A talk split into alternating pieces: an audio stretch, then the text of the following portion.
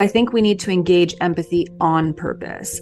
I don't think it's enough that we just have the capacity to empathize. And in the moment when somebody's telling us a poignant story, we feel a resonance with them, our mirror neurons are firing, we're feeling affective empathy. I think when it comes to the way we design our world, the way we design public policy, the way that we think about foreign aid, the way we think about how we treat each other and our families and our relationships across political divides, that we need to engage in empathy on purpose. Ready to learn why cash flow and compassion are not mutually exclusive? Each week, brand strategist, speaker, and author Maria Ross will introduce you to the trailblazing brands and leaders who embrace empathetic tactics to reap huge rewards. You'll learn about winning teams, brand wins and fails, unforgettable customer experience, and bold leadership decisions fueled by compassion. You'll get the latest trends and research, discover practical ways to infuse more empathy into your work and life, and hear from innovative market leaders who've smashed outdated models and redefined success. Welcome to the Empathy Edge podcast, the show that proves empathy isn't just good for society, it's great for business. You don't have to wait for empathy to strike.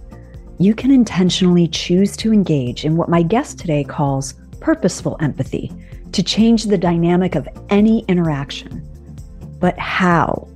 And how do you maintain your own boundaries when being empathic is part of your job? Anita Nowak is my delightful guest today to talk about her forthcoming book, Purposeful Empathy Tapping Our Hidden Superpower for Personal, Organizational, and Social Change. It's coming in April 2023, but it's available for pre order now. Anita Nowak is a PhD passionate about leveraging empathy for personal, organizational, and social transformation. She's also dedicated to teaching and mentoring the next generation of changemakers. Anita is a two time TEDx speaker, host of the Purposeful Empathy podcast and YouTube series, both dedicated to amplifying the voices of people from around the globe who understand the world needs more empathy and are doing something about it. Anita teaches leadership, ethics and management, and social entrepreneurship and innovation at McGill University.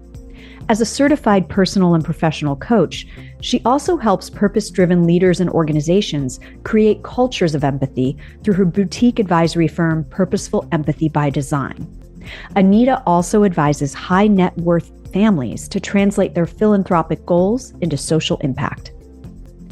Today, Anita shares what purposeful empathy is and how and when to engage it, and even how to step back and reclaim your boundaries when empathy could burn you out. We both share personal stories of when we've actively chosen empathy in a tough situation and how it transformed the exchange. We discuss the physiological changes to our bodies that occur when we're engaged in empathy, and how empathogens, or certain psychedelics that have been shown to increase empathy, could be applied for therapeutic treatments to heal trauma, control aggression, or other instances where human connection can be challenging. This was such a delicious conversation to have. Hope you enjoy it.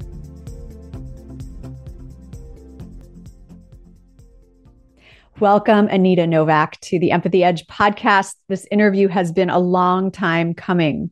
Welcome. Thank you so much, Maria. I'm so happy to be here. so, you and I are fellow empathy activists, empathy advocates, whatever we we call ourselves on a given day. And I'm so excited for you to talk about Purposeful Empathy, your book that will be coming out, which will be coming out in April 2023, but will be available for pre-order. Anyone interested after they hear this wonderful conversation. Tell us a little bit, you know, we heard about all your accolades and your and your um, your roles. Tell us a little bit about how you came to this work. What what's your story? Yeah, the origin story. I can thank my thesis advisor. I was doing my PhD on one topic and moonlighting as a professional fundraiser. And I was headhunted to take on a new mandate and raise funds for girls' education, which was exciting. And I said to my thesis advisor that I needed a year off from my PhD. And he said, please don't do that. Like, you'll never finish. And I said, no, no, no, I will. And he's like, no, this is when everybody drops off the bandwagon. Anyways, he had me in his office six months later, and I didn't come in with any agenda. Uh, he said, what's new? and I told him that this would place us actually in the spring of 2008. And that summer, I was going to go to Kigali, Rwanda to work with a women's collective, um, all 400 uh, genocide survivors, and help them raise, um, uh, launch a microfinance project essentially. And I was really excited. And I was telling Michael all about this. And he stopped me and he said, you're lit up like a Christmas tree. And the only way you're going to finish your thesis is if you actually are as passionate about your topic as you are about this trip you're taking. So he gave me advice. He told me to go home and find the box or the file or the folder that I keep stashing stuff into. Uh, he's like, go find it and then explore what's there and come back to me with your real passion. And I walked out of his office really irate, thinking, how dare he question my passion about my topic. Right but I actually had a two door filing cabinet, um, a metal, an old fashioned metal metal filing cabinet, and I rifled through it and I came across a miscellaneous file that I didn't know that I had, even though it was my handwriting. And I spread the contents and I discovered all sorts of clippings and you know, I'd been to a few different um, uh, speakers events, and I couldn't make sense of it until I came across one little article about a boy in elementary school who decided to go to school for an entire week without shoes because he'd learned about childhood poverty, wanted to know what that felt like, and wanted to educate his classmates. Oh my gosh. Right. and that's when I started to notice the common theme across all the little doodads that I had, which was I was attracted to people who were trying to learn about others, step into their shoes, and create positive change as a result. And the word social entrepreneurship was not part of my vocabulary, but I discovered my peeps as soon as I discovered, oh, there's this change making group called social entrepreneurs, social innovators. Let me understand those better. So I ended up doing dozens of interviews about with social entrepreneurs about their lives. And I asked them the same standard questions, um, including their backstory, like you've just asked me.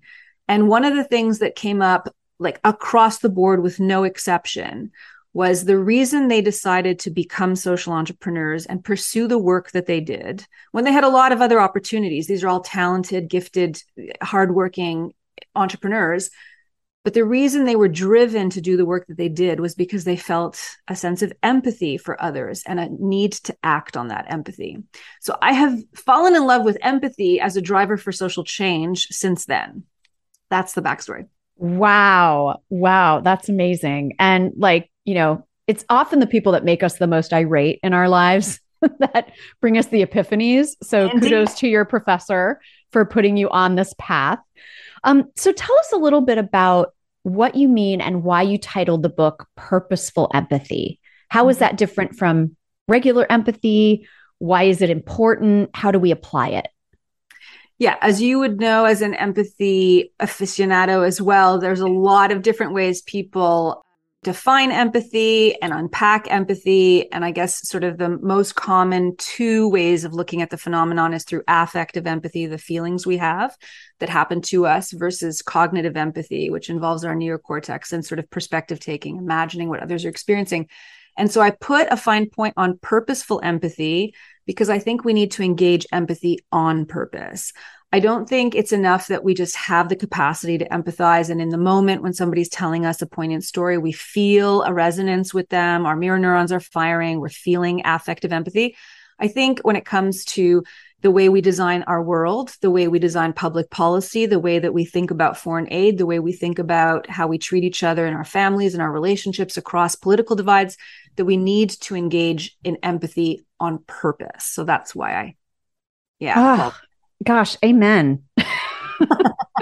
right. And I love that because there is this notion of many people, and I'm sure you've dealt with this in your talks as I have, where people say, Well, I'm just not naturally empathetic. Mm-hmm. And we know from science that we are actually born empathetic creatures in our DNA. It's how our species has survived. And barring a few psychological anomalies, we, we are born with it, but the muscle atrophies.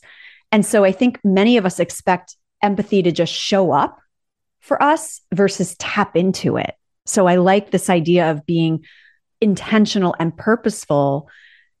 What are some ways people can do that? How how do you advise especially in the book or in your coaching models? You know, if they go, "Great, I'm on board. I want to intentionally activate my empathy." Where do I start? Well, I can do that with a story that happened to me. So, as I was learning about the neuroscience of empathy and the whole idea that we have um, neuroplasticity, so we can really literally rewire our brains by thinking different thoughts and behaving in different ways, I did a lot of different personal experiments. And one story I like to share, which I still think is is a powerful example of you know making the decision to be empathic in the moment. I was standing in a long lineup at a FedEx in about 10 years ago, 12 years ago. So before mobile phones were, you know, part of our appendage. And so there was nothing to distract us. And it was the lineup during the holidays, 30 minutes. I was waiting, waiting, waiting, waiting, get up to the counter. And the woman who greeted me at the FedEx counter was rude. And I mean, like capital are rude and unnecessarily rude that it, she she triggered me mm-hmm. in a way that mm-hmm. I thought I was just gonna like oh well you think yeah.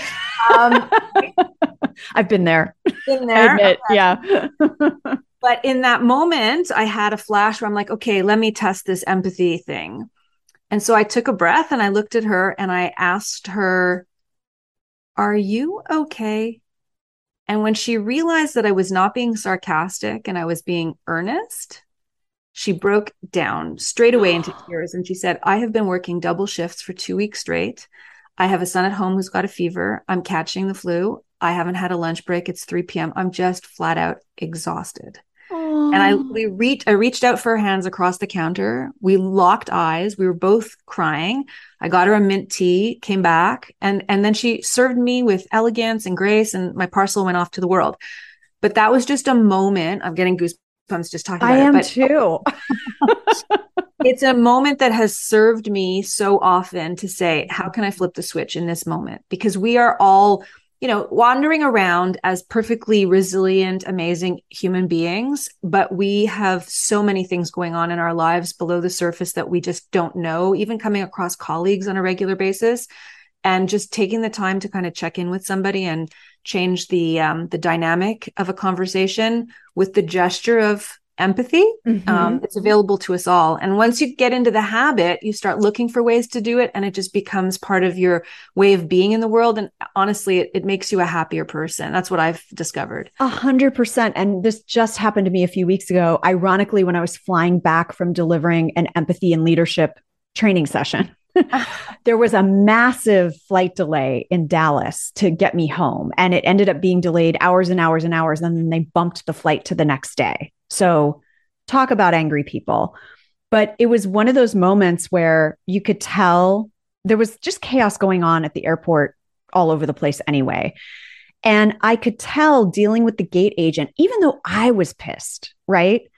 I was like, she is just getting it from all sides. So I, same thing. I sort of like, how could I flip this?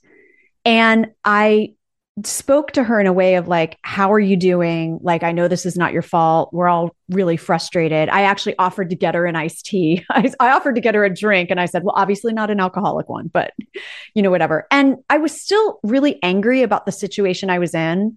But two things happened. One was I felt happier in the situation. It was like me being empathetic with her and reaching out to her made me feel better.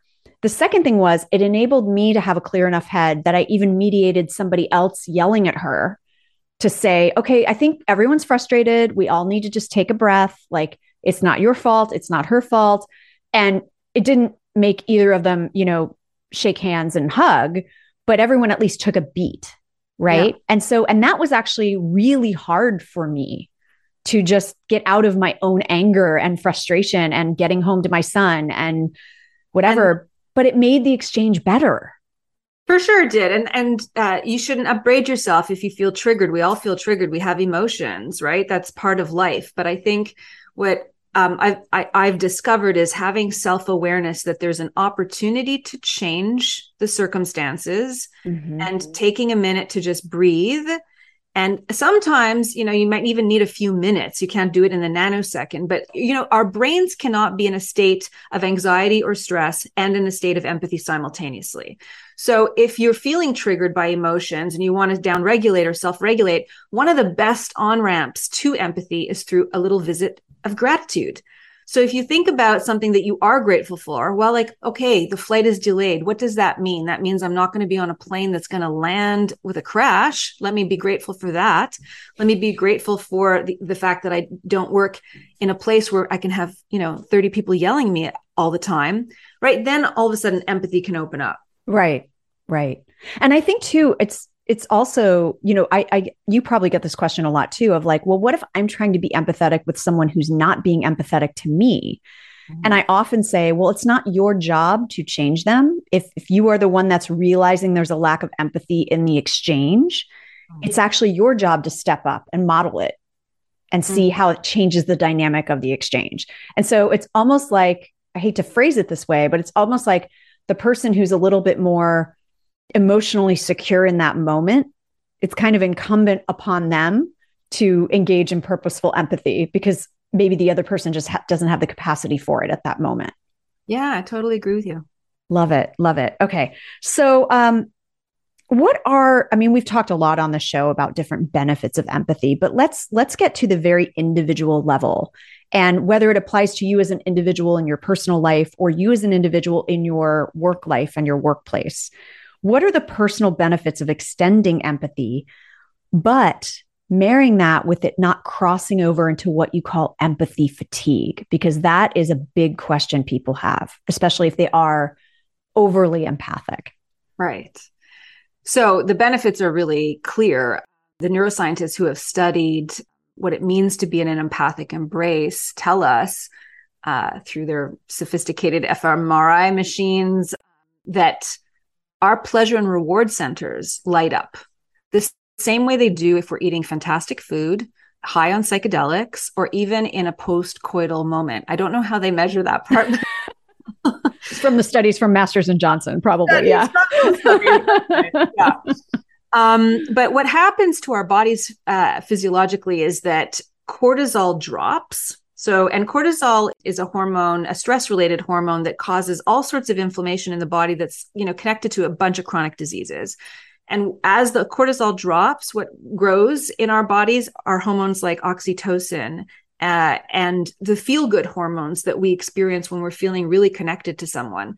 And with that comes a whole host of benefits where our breathing stabilizes. They say our immune system functions better. So there's just a ton of evidence that shows that when we're in an empathic embrace with someone, we're feeling emotionally connected. It is soothing to our system and to our psychology and to mm-hmm. our spiritual nature. So that's beautiful. But there are limits to that, right? And we see it most obviously in people who are in the service professions, right? Anybody who's a front care healthcare worker, frontline healthcare worker, teachers to a certain extent, psychologists, social workers, humanitarians, even social entrepreneurs, people who are extending empathy as part of their job have to find ways in which to also uh, create um, spaces for self empathy so, like rituals of coming home and taking a bath or being in nature, there's um, great research coming out of Japan on, I think the Japanese word for forest bathing is shinrin-yoku, which is just wandering through nature has a health, like tonic to us. And so there's lots of ways that we can recharge our batteries, but we really must because when we reach a saturation point, and we can no longer you know we, we don't have the capacity to empathize we actually right. can become really mean right well the well runs dry at some point even even for the best intentioned people so what i hear you saying is that not only do we need to be intentional when we practice empathy we also need to be intentional when we need to back off and and refuel. 100% oh i love it. I love it so much. Um so what is some other advice you have for people about overcoming empathy fatigue? What can they do to set better boundaries from actually taking on the feelings and the anxiety and the fear and the all the things from other people that they're trying to create an empathic connection with? Sure. So, well, one of my favorites is known as a metta meditation. So, metta is a Sanskrit word for loving kindness. And um, it's something so beautiful to practice which is it's a four step process. So just imagine we're going to do some metta meditation together. So right now we're going to both think about people we love. Okay. Our family, our siblings, parents, children, our beloved. and we send them loving kindness. What does that mean? We send them, you know, just we want them to have a great day. Uh, we want them to catch the green lights when they're in a rush. We want them to find that perfect pair of shoes on sale, whatever, right? So we send them loving kindness. Right. Right. Then, as a second step, we think about all the people we really like. So that could be our colleagues at work, that could be our neighbors, people we went to high school with. Just send them the same kind of loving kindness. Mm-hmm. Then the third step, and you do this for like a minute or two each category. So the third group is strangers. We send loving kindness to strangers. We think about, I don't know, a fisherman in the Philippines or a farmer in Idaho that you know, had the wheat on his farm that's in the bread that you ate with, you know, your breakfast. And you just send loving kindness to strangers. And then the fourth category, which is of course the toughest, but worth doing, is you send loving kindness to people who may have disappointed you or hurt you or that you disagree with on a fundamental or political level. And you even send them loving kindness. And this flexes the empathy muscle that all of us as human beings are worthy. You know, I heard one of the things that I remember learning that struck me the most and has always stayed with me comes from a, a, um, a Islamic arts historian. She's a PhD in Islamic art. She's originally from Turkey. She now lives in Washington, D.C. Her, her name is Elif Gokcigdem. I hope I got that right. Um, and she, I asked her in an interview, I said, what is it about? Is there anything in Islamic art that actually has informed your thinking about empathy? She writes prolifically about empathy herself. And she said, Oh, yes, the circle. And I said, Really, the circle? And she said, What's that about? And she said, Well, look, it, the, the most basic geometry is connecting two dots, right, into a line. And then if you connect three dots, you got a triangle, four, it's either a you know, rectangle, square, whatever. She goes, You can also have a collection of dots that make no shape, that, that has a name, and you can connect them all when you spread, when you stretch, like imagine stretching out all of those little dots to its furthest end point, they all end up in a circle. Can, no, no shape can be stretched out further than a circle. So a circle encompasses everything. And she said, when you think about a circle, it's made up of an infinite number of dots along its circumference. And if you think about humanity as each of those dots, okay, so there's 7 billion of us, almost 8 billion. Imagine 8, 8 million dots on this circle all of us, all of us are equidistant to center, all of us. And no matter where we are on the circle, either side by side or across the way, we all have a different perspective towards the center. So I find that an amazing metaphor for empathy because we all have different lived experiences and yet we all share this common humanity. So I think, you know, something like a metta meditation, if you get into the habit of doing it, if, even if you're in traffic or you're washing your hair or whatever, you don't have to take like an hour of your day to meditate. But I think it's a really good way of, um, of, of flexing your empathy muscles in a way that is also kind to yourself. Oh my God, I love it. I mean, it reminds me so much. I read a book, I can't recall the title of the book, but it was a book on leadership from the Dalai Lama, but it was actually written by somebody else and it's escaping me, but I will find it and I will put it in the show notes.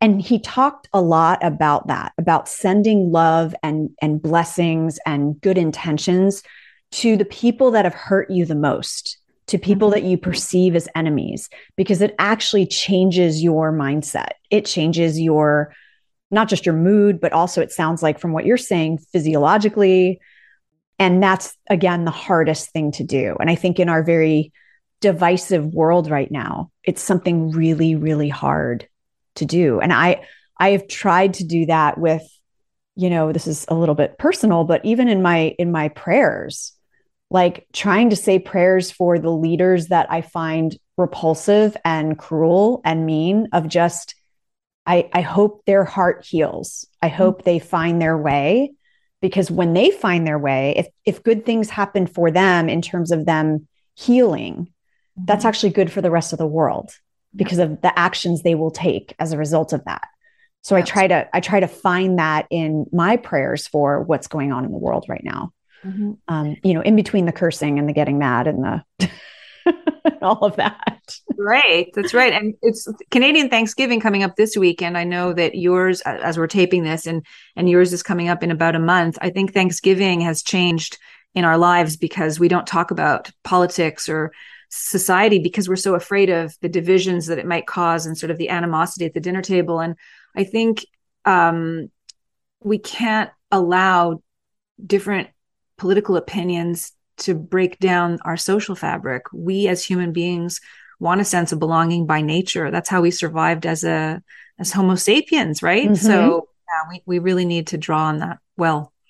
Mm, so much good stuff. All right. I have this last question for you because I'm so intrigued by it. Um, can you talk a little bit about empathogens and the relationship between empathy and psychedelics? Yeah. So I read Michael Pollan's book, um, How to Change Your Mind, which is about psychedelics. And uh, I, I, I was curious to understand the connection with empathy because it struck me that when you're when you are high on psychedelics, you know, all sorts of new ways of seeing the world and new ways of seeing relationships open up. And it turns out that pre Nixon era, there were a lot of researchers that were studying LSD and psilocybin and MDMA in order to understand what the um, what potential it had for therapy for things like alcoholism, PTSD, and there was just a ton of research showing a positive relationship between taking these drugs, being accompanied by a trained professional, and outcomes as a result. Uh, but of course, all that got shut down by the Nixon administration, right? Enemy, public enemy number one is drugs, and then there was the whole incarceration movement and sort of um, the what is it called the the oh I've forgotten the word, but it's the the the prison industrial complex, mm-hmm, right? That mm-hmm. also at the same time. Mm-hmm. Um, in the meantime, we're now seeing a resurgence of, research. And if you look at any of the research centers at the Ivy Leagues, they all have them. Even the best hospitals in your country are looking at them. And that's wonderful news. There's a lot of new funding going in the direction of psychedelics to help with um, therapeutic. You know, there's not been much movement in therapy in a long, long time. Most of it is all just through pharmacology. Mm-hmm. Uh, but now there's another pathway that's opening up. So, empathogens is a word that was coined by a Harvard professor actually to talk about the state that we're in when we're using certain drugs.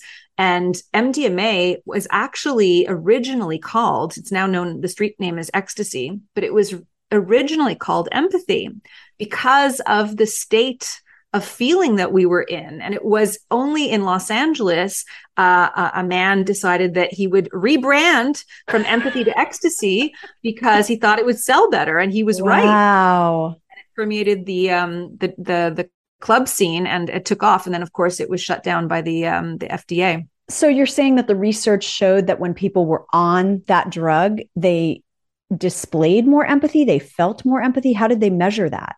Yeah uh, personal uh, anecdotal feedback about how did that feel to you that people just felt a sense of like connection, connection resonance and i feel you and i hear you mm-hmm. that's, yeah that's what's wow I, there's now new research and something that i'm personally very interested in is how can uh, I don't mean like let's all get stoned and live a better life. I mean, how can leverage um, psychedelics mm-hmm. um, to open up neural pathways that might allow us to see the way we are all connected, our mm-hmm. interconnectedness, our connection to the planet and mm-hmm. to nature.